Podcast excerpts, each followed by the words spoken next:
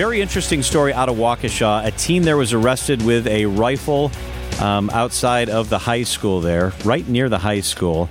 And students there at the school played a large role in making sure that no one got hurt.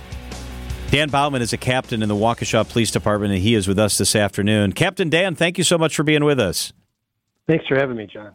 Uh, want to ask you a couple questions about what happened in the investigation, but then we're really going to spend a, a, bulk of our time talking about the role that kids played. An arrest was made, and the suspect was held on a mental health commitment. What can you tell us about that? What, what does that mean? Uh, typically, we don't uh, comment on people's behavior health status, but with this one, this true. not, uh, lots of uh, local and, and statewide attention, international t- or uh, nationwide attention because of what the kids did. Uh, so we're just going to navigate those those hurdles. It put a slight pause on the investigation once we allow the systems to work and that individual to navigate through. we'll introduce them into the criminal justice system and continue on with our investigation relative to the incidents that happened on the other day. Dan, he was 17 years old. Was he a student at Waukesha North?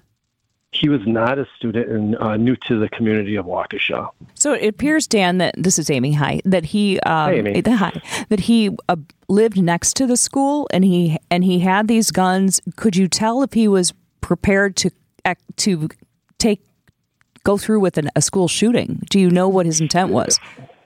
The, the intent is something we're looking forward to finding the why. I think a lot of community members, uh, specifically uh, the criminal justice system, uh, the police department, the district attorney's office, we're all very curious on the why. Um, and we're hoping to find that why. Uh, it's just going to take us some time. And, and, and once those details, they'll be shared most likely in the criminal complaint once we uh, get to that stage in a charging decision.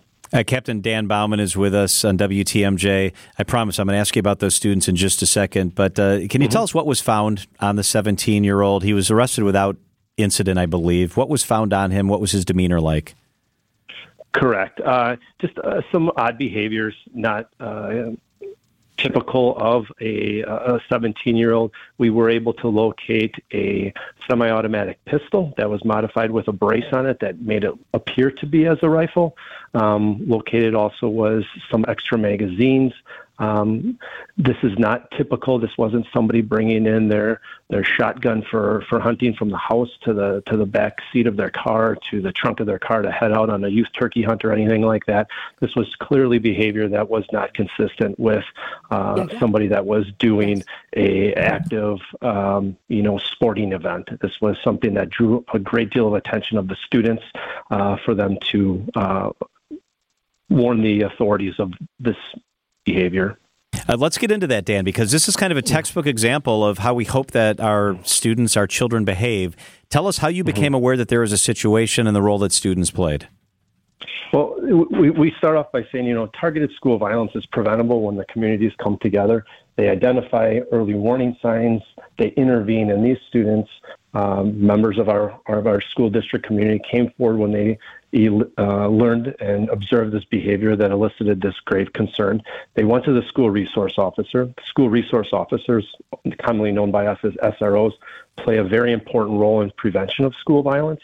Uh, they develop a rapport with these kids that shows that this is a trusted adult in, this, in the learning environment, and they notify that suspicious behavior and were allowed to basically get the SRO to, hey, this is what we saw. You need to do something about this. That school resource officer immediately put a secure, getting all the kids inside the learning environment, allowing them to continue on with their activities, uh, however, preventing any access to the building. Uh, and then summoning a very robust response from the Waukesha Police Department to that area uh, to mitigate this threat. It makes me proud that these kids um, didn't run, they didn't pick up their camera, they didn't get on TikTok or social media, but they reached out to someone who they thought could help. And that's what we need our kids to do in these situations, right? Absolutely. I, I, can't say it enough, and I'll repeat it over and over is that these are the most courageous students uh, that we have. Um, there's many courageous students that we have in the district that want to stand up, that want to continue to get an, an education, that want to go on and, and, do something and be part of a community and be, be good citizens. And, and these kids, yes, uh, the other day um, couldn't be congratulated enough. I, I, know that we're very proud of them. Um, the, the, the, school community is proud of them. The Waukesha community is proud of them. The police department is proud of these kids because that's exactly what we want them to do.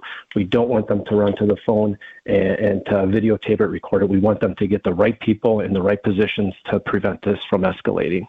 So Dan, we had a thing. It was like say something, see something, say something at our high school. This is part of a, initiative called Speak Up, Speak Out. So, so these mm-hmm. kids saw this kid with guns, is is what you're telling me, and then they went to their school resource officer. That's how it played out.